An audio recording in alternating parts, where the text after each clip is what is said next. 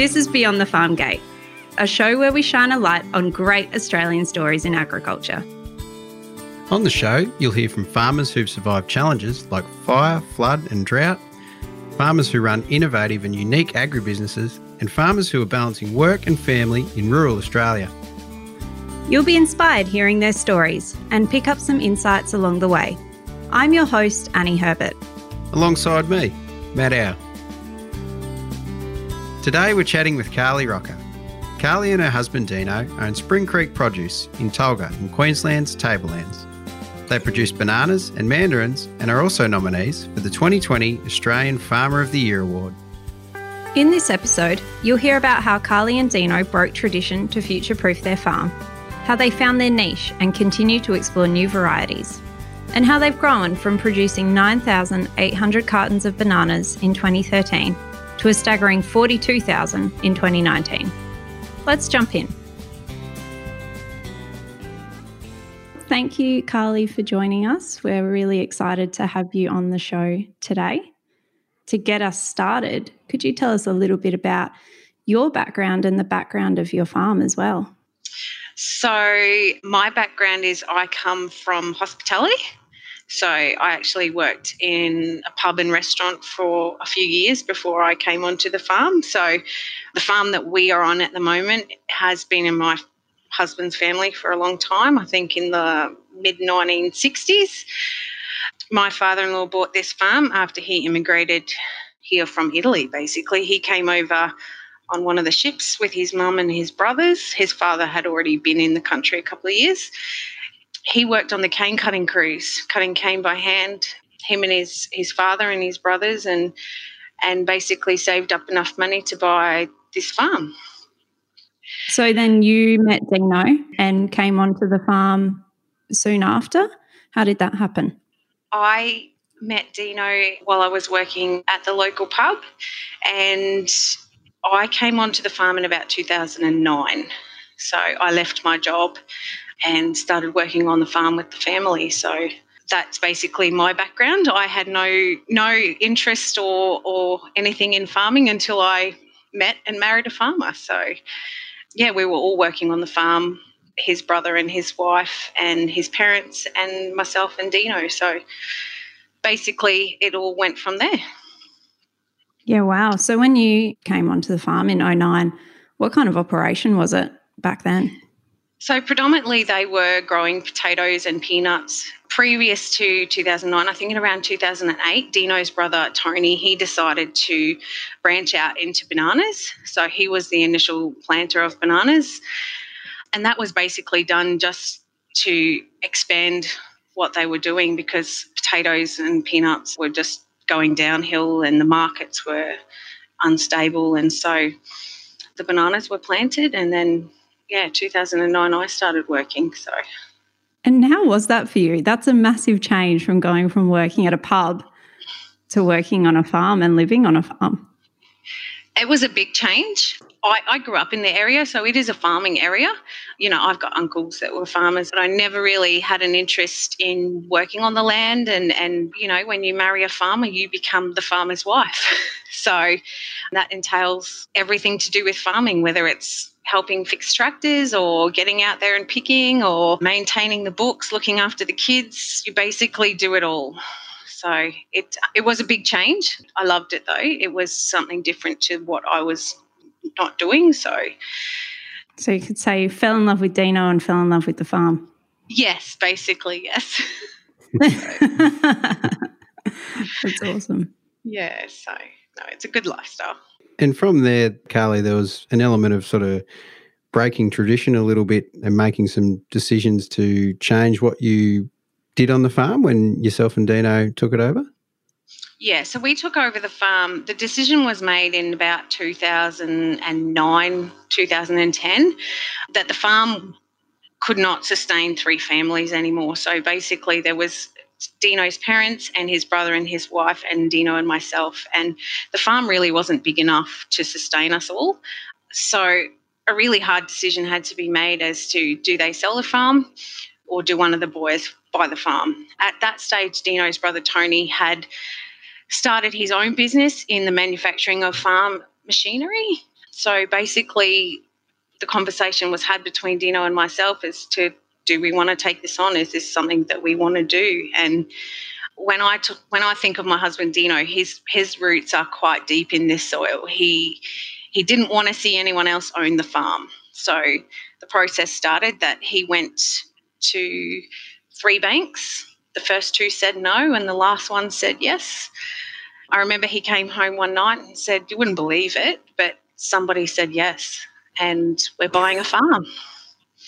And I went, "Okay, though, let's do it." So our daughter was three months old at that stage. We just had a little girl. So the, the, big move happened. So obviously, Dino's parents were living on the farm and we lived in town. So there was a huge house swap. We moved two people in one day. So we moved them out of, of the farmhouse and into our house, and we moved into the farmhouse. So Dino basically got to move back into the family where he grew up, basically.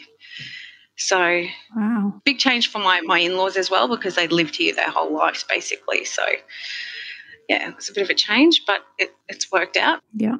From a like from an operational point of view, did you change anything about what you were producing at that time?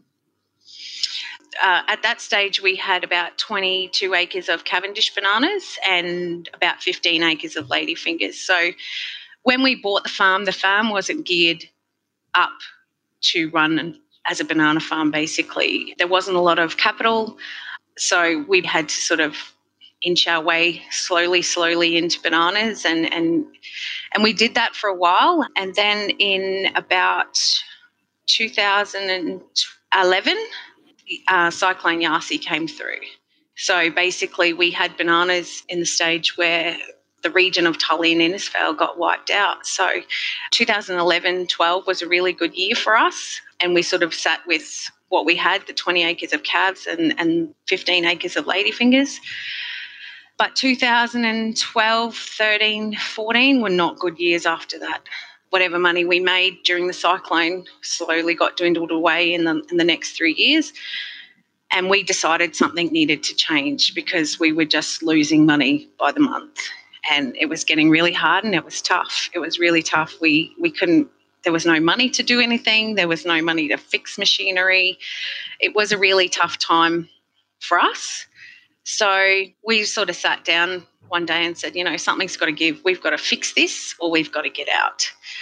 At that stage, we decided that we really needed to pull on the people that were around us and surround ourselves with good people that would help grow our business. So we got onto an agent called Freshmax and they came to see us and, and they said, look, they, they helped us. They helped us grow our business and grow our bananas and stuff like that. And I remember having a conversation one day with one of them, and he said, Look, why don't you get rid of the Cavendish and focus on ladyfingers?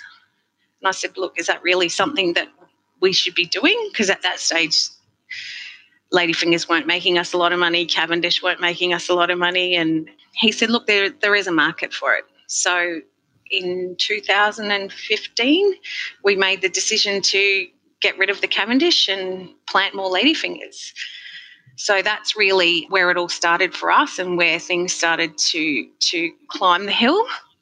Yeah, that's basically where we sort of made that decision. It was a make or break decision. It was we had to do it full steam ahead or get out. Wow.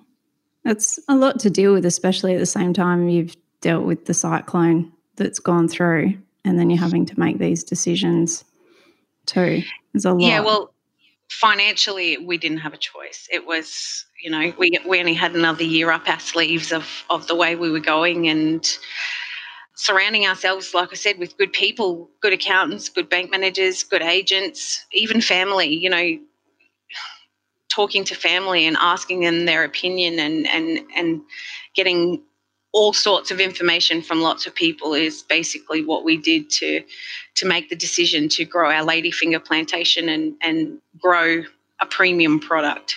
Yeah. That's an interesting point around talking to family because you've obviously taken the family farm over and things have been done a certain way for a long time, was the rest of the family open to the change and supportive of the change that you guys made at that time? Yes, I think so. Yeah. Yeah. They were. Yeah, everyone sort of put their advice board, and then we just sort of took what we what we thought was productive, I suppose, and um, worked with that basically. Yeah. Yeah, great. What's it been like since to grow your business with such a niche product like a ladyfinger banana? And since you've also diversified into some new varieties of mandarins as well. So what's that journey looked like? It's been a it's been an exciting journey. To, to grow the ladyfinger plantation to where we've got it now, it has been really exciting to see us expand and grow a great product, basically yeah, it has been a journey. There has been ups and downs, as there always is with farming. There's always really good days and really bad days, and days where you just want to go, let's put the farm on the market, and then days that you really, really love your job. But luckily for us, those days that we really love our job outweigh the ones that you want to put the farm on the market. So, um, yeah, it's been good. The mandarins being able to grow a new variety of mandarins has been very exciting. So that project has been about four years in the making.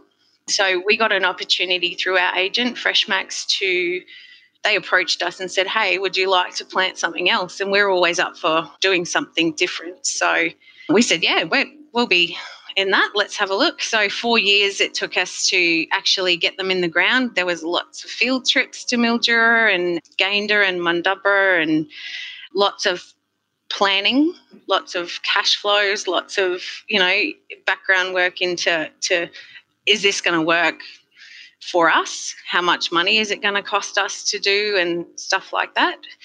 So yeah, four years later, they're in the ground, and we should be getting our first crop off in March next year, March April next year. Yeah, wow, that's exciting. That's really cool. And you know, for me, if I go into a supermarket, why would I buy a ladyfinger over a Cavendish or the type of mandarins that you will now be growing over, you know, the imperial, for example? What's the difference? So, ladyfingers are a sweeter variety of banana.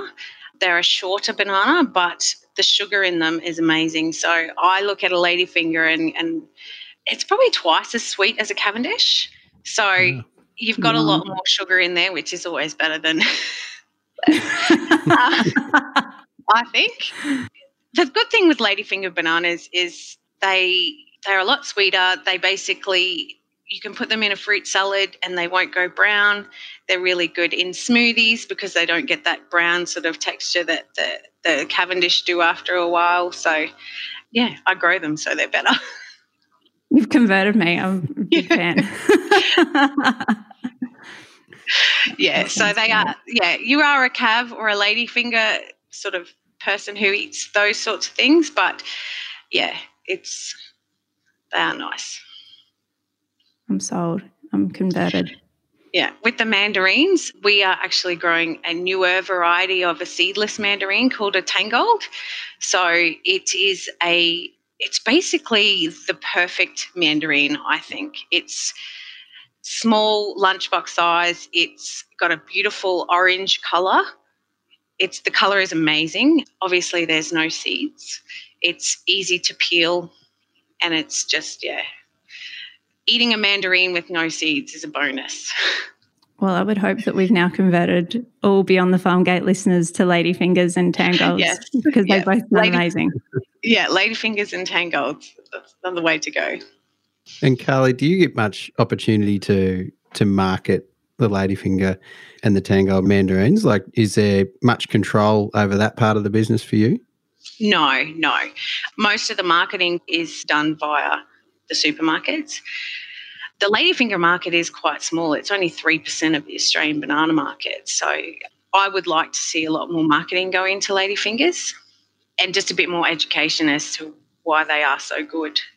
And no, with the Tangold, the Tangold is, I'm going to say it's like a, it's under a PBR, plant breeder right. So basically, we grow the trees, we grow the fruit, and it's marketed via the marketing agents. Getting back to the farm and thinking a bit more around the the changes that you've made. You've worked pretty hard on on building something that's quite sustainable. Can you tell us how sustainability has come a part a big part of what you do?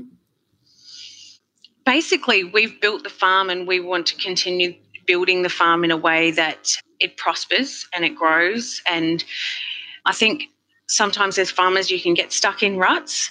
It's just sort of turns, you know, life goes on. And but for us, we like to see things grow and prosper and and and make more money and and do new things so that we can basically pass this farm on to our children and see the next generation do what we're doing, but maybe better that's important for us. Our kids grew up on this farm and they love it, and we love the lifestyle. So we would love to see them move into farming in some sort of, of way, whether it's both of them together, whether it's one of them, who knows. But I would love that farm to be here when they get to that stage to make that decision. When it comes to growing bananas, I know biosecurity is fairly important, especially when it comes to uh, Panama disease. Is that something that you guys have to manage on a, a daily basis? Yes, yes, I would call it an hourly basis. It's so in 2015, Panama disease broke out in the Tully region, so that's probably about two hours away from here. It put the industry into a big shock. It basically we didn't know what was happening, we didn't know what we should be doing, and slowly over the years, there has been guidelines put out on what we should do. So farm biosecurity is big on banana farms up here. And it is an hourly, hourly basis sort of thing, making sure people are, are doing the right thing, making sure they are sterilizing their shoes on and off the farm, making sure equipment is cleaned after use. It is it is a full-time job just educating people on what they should be doing and what they shouldn't be doing because Panama disease is a soil borne disease. So if somebody comes onto our farm that's been onto another banana farm, they have the likelihood of transmitting Panama from farm to farm. So it is a big thing in the industry up here, and it's really important to keep our industry alive. That the biosecurity is is is top of the line for all all banana farmers, basically. Yeah. And what does it actually do to the banana plant? So, Panama disease, like I said, is a soil borne disease and it gets into the vascular system of, of the plant. So, basically, if you've got infected soil that comes onto your farm via water, dirt, that sort of thing, wildlife can bring it on. It'll get into the soil and it'll it'll uptake into the roots of the plant basically. And I sort of when I explain it to people, I sort of say it gets into their their veins and it blocks their veins. Mm. So mainly they can't uptake water and they can't uptake fertilizer. So it's it basically wilts them and they rot. So from there, if you've got one infected tree, it can pass through the roots to the next tree and infect that, and it slowly like moves like a cancer throughout your farm. Oh, wow. So once you, you, you, it's it's not something that banana growers ever want to have. And in addition to that, there's obviously some other considerations at the moment, not so much in regards to biosecurity, but in regards to labour with COVID. Has that impacted? Yes. Yeah. Okay. Yes. In a big yeah. way? Yes, it has. Um, the availability of workers is getting very, very thin. Obviously, we don't have the working holiday visas coming into the country like they were last year. Most of the working holiday travellers that we have here have done their specified work. They're three months on farm, so they're ready to move. And the seasonal workers from the islands are not coming in either. So it has caused quite a labour shortage, not just the banana industry, but all industries across you know agriculture and horticulture at the moment. So it is coming becoming quite tough for farmers out there trying to source the work. We are we are quite lucky. We have a good uh, crew of local guys that have been with us for a few years. So we scrape through with with what we got, and if we can't, there's always family members we pull on. so I said, uh, like I said, don't ring me and tell me you're doing nothing because we'll get you working on the farm. uh, I think so. that's yeah. It's it raises a, a really good point, and a question that I am often quite curious of husbands and wives that work together on a farm and live together on a farm. And when you're dealing with the day to day running, but you're also dealing with pressures that come up like COVID, at the end of the day, how do you switch off? And you know, you're still on the farm. How do you switch off and have time as a family? Uh, we leave the farm basically. Yeah. There's no switching off ever. Even if you're sitting at the dinner table and you, you have a thought come into your head, it's a conversation that you'll have with your husband or, or your kids. I don't think you ever switch off when you live on farm. Mm. It's it's really hard to do because something comes into your head and you go, oh, I'll just pop out to the office and do that. Or, you know, my husband will go, I've just forgot to do this. So for us, we try to maintain that when we're at home, we're at home. It doesn't ever work. So we find our, our time, family time, is on the weekends. We, we do a lot of camping, a lot of skiing, and just a lot of day trips. And that's the, really the way that we get out of our own headspace and go, all right, we've left the farm now. There's nothing we can do. Let's just go and have a day as a family. So it is hard when you're raising kids to switch off, especially when there's a lot at stake. But our kids have grown up with it and they're quite tolerant of it. They're quite independent, so that's really good. But yeah, you've really got to make that family time, especially when you live and work together. Sure. Carly, you've been through a lot of change in a short space of time from a, a business point of view. So there's there's new varieties, there's the uh, the biosecurity thing, the sustainability thing, and that's led to a, a nomination for Farmer of the Year. Could you tell us yes. how that feels to be nominated? It's very overwhelming. It's lovely that someone has nominated us for that. I think when you're in your day to day running of your business, you basically just roll with the punches and do what you've got to do. And the fact that someone's recognized, you know, we work hard and we put a lot into our business and a lot of change has happened. It, it is very exciting. Yeah. Can you tell us a bit about that process? Like, is there? It's still ongoing now. I I understand that, but is there? Has there been like a a round of interviews, or how does it work? Like, who do you tell about your farm? I don't know actually. To tell you the truth, we got nominated, and that's all I know. right. So it goes, goes to a, a panel of judges or something like that. Yes, yes, that's all I really uh, um, know at this stage. So, but yeah, it is it is great to be recognised for the work we do, especially because we are quite a small farm. We we do what we can to produce every inch of this land and make every inch of this land work for us. So yeah, it is it is nice to be nominated and be recognised for that because sometimes you just you know it's your life you just do it so that's very exciting. You should be very, very proud about that and proud about what you do. Yes, we are. Yeah. That leads me into my next question: Is where to from here for Carly and Dino? We will just continue to expand our ladyfinger plantation. We have got some plans to plant a, a little bit more and just continue to work with the mandarins and learn how to grow those and troubleshoot those and because every time you plant something new there's always hiccups and stuff like that. But yeah, we just continue to want to grow our business and grow a great product and live life, have a good life. Maybe spend not awesome. so much time on the farm. A few more holidays. that sounds great. Uh, last question to wrap up, and a question that we ask all our guests that come on Beyond the Farm Gate. When you're out on the farm giving Dino a hand with whatever it is that he's come in and come up with on that day, what work boots do you wear? I don't wear work boots. I'm a thongs girl. I wear thongs everywhere. it is amazing what I can do in thongs.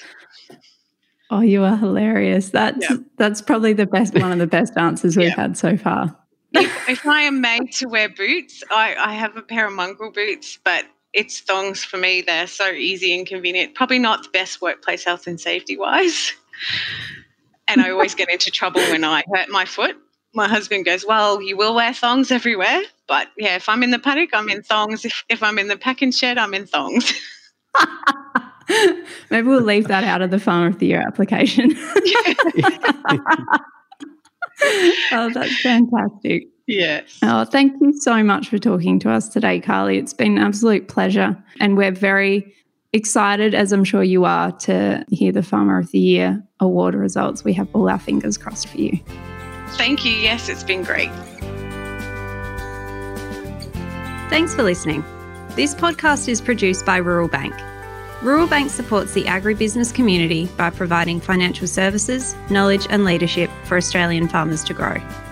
If you'd like more information about the topics we've discussed today, as well as links and other resources, we've added those to the show notes for this episode. You can find them by tapping or swiping over the cover art in your podcast player now. And while you're there, please leave us a five star review. It really helps other people find the show. I'm Annie Herbert. And I'm Matt Howe, and we'll chat to you next time.